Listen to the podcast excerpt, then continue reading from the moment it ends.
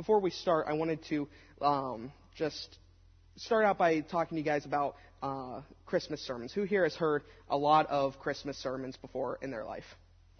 I have heard many. How many people have gotten to the point where sometimes you're like, okay, I know what this one's about, and we're just going to turn it off a little bit? I've been there. I know I have. Um, but I want you guys to take a moment um, and do some reflection, inward reflection, and uh, spend some time uh, praying to God and saying, God, show me something new. Because who here knows that God's word is powerful, God's word is refreshing, and God's word is present? It is just, it's so critical to what we're doing in our everyday lives. If you know that, can I get an amen?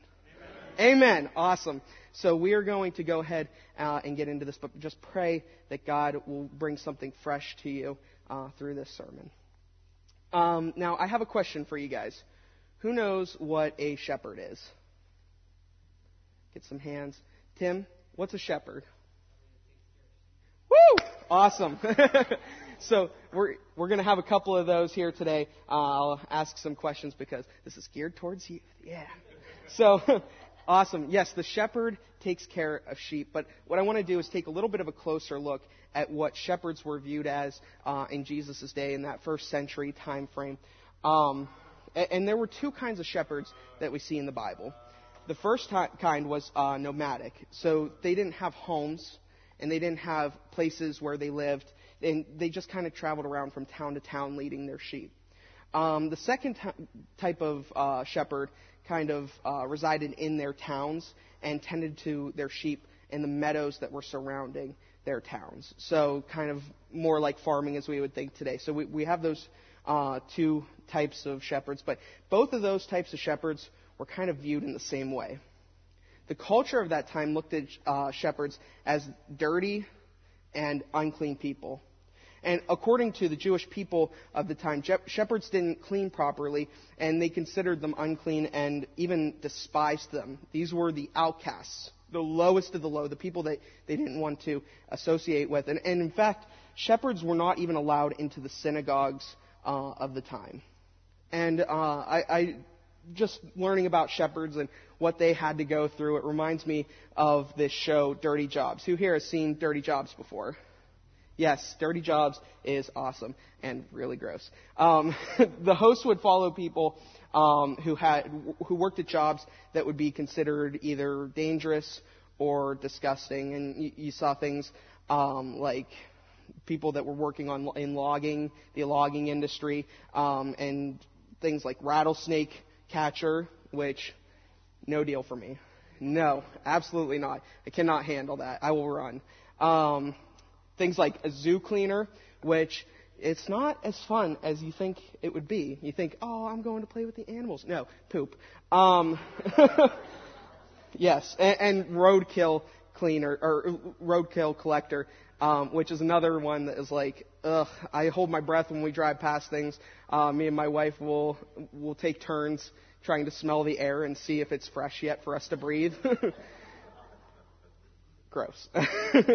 But in Jesus' time, people who had jobs that would be considered dirty wouldn't even be allowed into their synagogues, into their, the churches of the time. And uh, what I want to do is take a look at what God teaches us through the birth of Jesus by using these people. So, what I'd like everybody to do now is open your Bibles to Psalm uh, 72 9. And I'm sorry I don't have slides for you guys, um, but I'll read it off for you. Um, Desert nomads will bow before him. His enemies will fall before him in the dust. Now, if you're looking at this psalm, do you guys see who this is about? It says of, and then it has a name. Of Solomon, yes. And so um, throughout Scripture, what you're going to see is that um, there's these descriptions of kings. And it, it sounds like, you know, they're describing only this king, but there's a little bit to it, a little bit more to it. And um, what we see is that not all of the things that are describing Solomon are actually just about him. And we can tie this to the Messiah. And so, um, if you guys want to take a look through Scripture, um, an amazing study to do is to take a look at all of the prophecies about Jesus and then tie it back to what he did. Um, it's a really cool thing to do.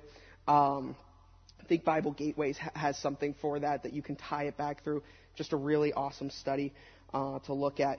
But uh, what this series is that I was talking about with the youth is all about the prophets telling people about Jesus' birth hundreds of years before it happened. And we get to see how those prophecies came true when we re- read about Jesus' birth and the references to those original prophecies.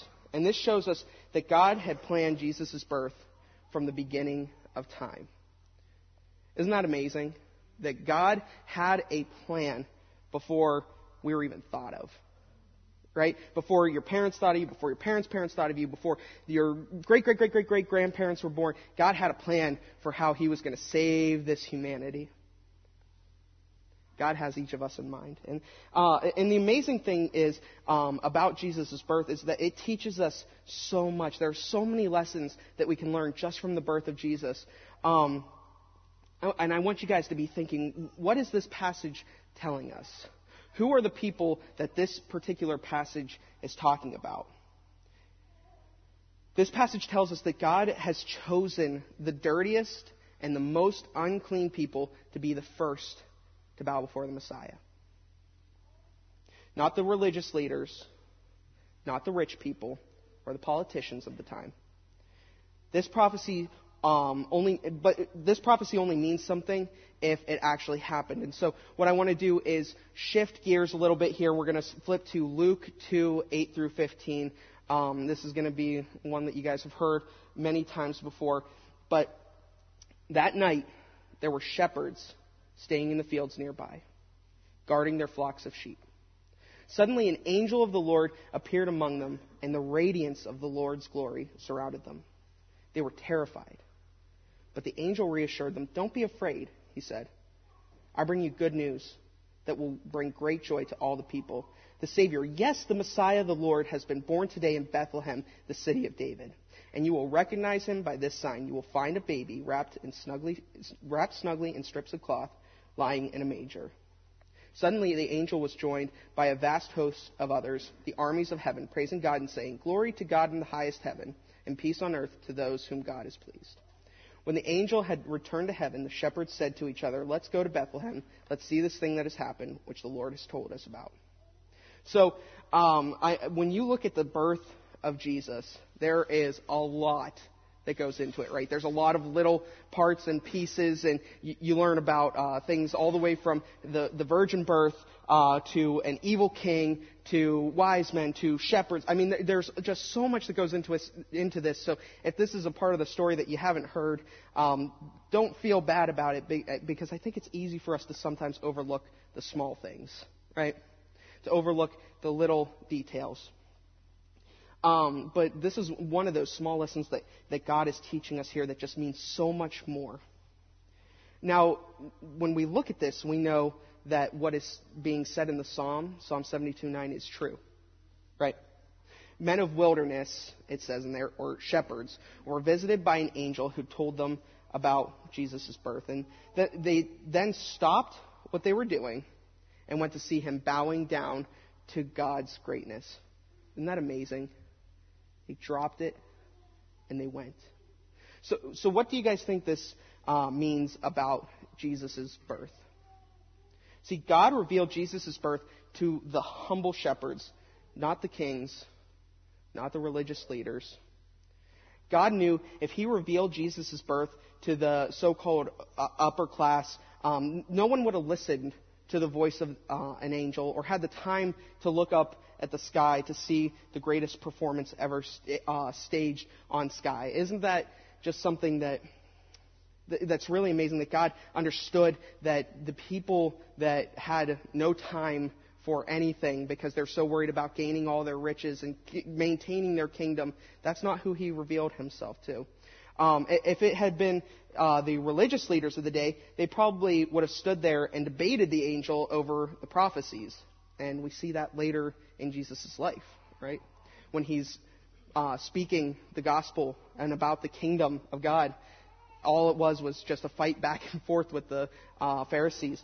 And um, if a king had been told he might have brought amazing gifts to Jesus, he might have had this uh, treasure trove that he could have brought for Jesus, but he might have plotted get rid of him, which we also see. So, yes, the, the shepherds may have ranked the lowest on their social ladder. They may have, may have been the ones that were outside of everything that they were doing, the outcasts, the ones that people didn't want anything to do with. They didn't smell good, they didn't look good, they didn't have any money, they just wanted them out of their lives. And they were dirty. Um, but they had the wisdom to know when to hurry and when to stand still and listen. When, um, when the call came, they acted at once and they uh, went to see baby Jesus before anyone else. So they learned to about that call to action, that get up and go. God chose the unhurried, the humbled, and believing shepherds to be the first one to see Jesus. Now, we're going to watch a video clip here, and it's from one of my favorite movies, How the Grinch Stole Christmas. Um, I love that movie, and it's the one with Jim Carrey in it, and I just think that he is pretty funny in this. Um, it's about four minutes long, but uh, we're going to talk about it afterwards, and we're going to talk about how this connects back to what we're talking about. In this movie, you, see that they are having their holiday jubilation, and they are looking for their cheermeister, the person who exemplifies cheer the most. Um, and so the obvious candidate to the mayor is himself. And I love how smug he is at the end. He's like, oh, more, more or less. Um, but he, what he's looking for in a this cheermeister is not necessarily what it was supposed, what it was meant for. And so, um, what Cindy Lou Who says is that maybe we should give it to the Grinch, the person who was on the outskirts of their society. And, and, and you might be wondering what this clip has to do with Jesus' birth. Um, but it's a great illustration showing us that it's sometimes really hard to love certain people. And it's much easier for us to uh, notice those who deserve our love and compassion.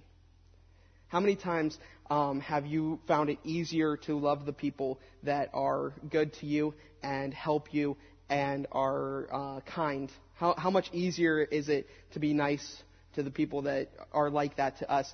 Um, and how much harder is it to be nice to somebody who hates us?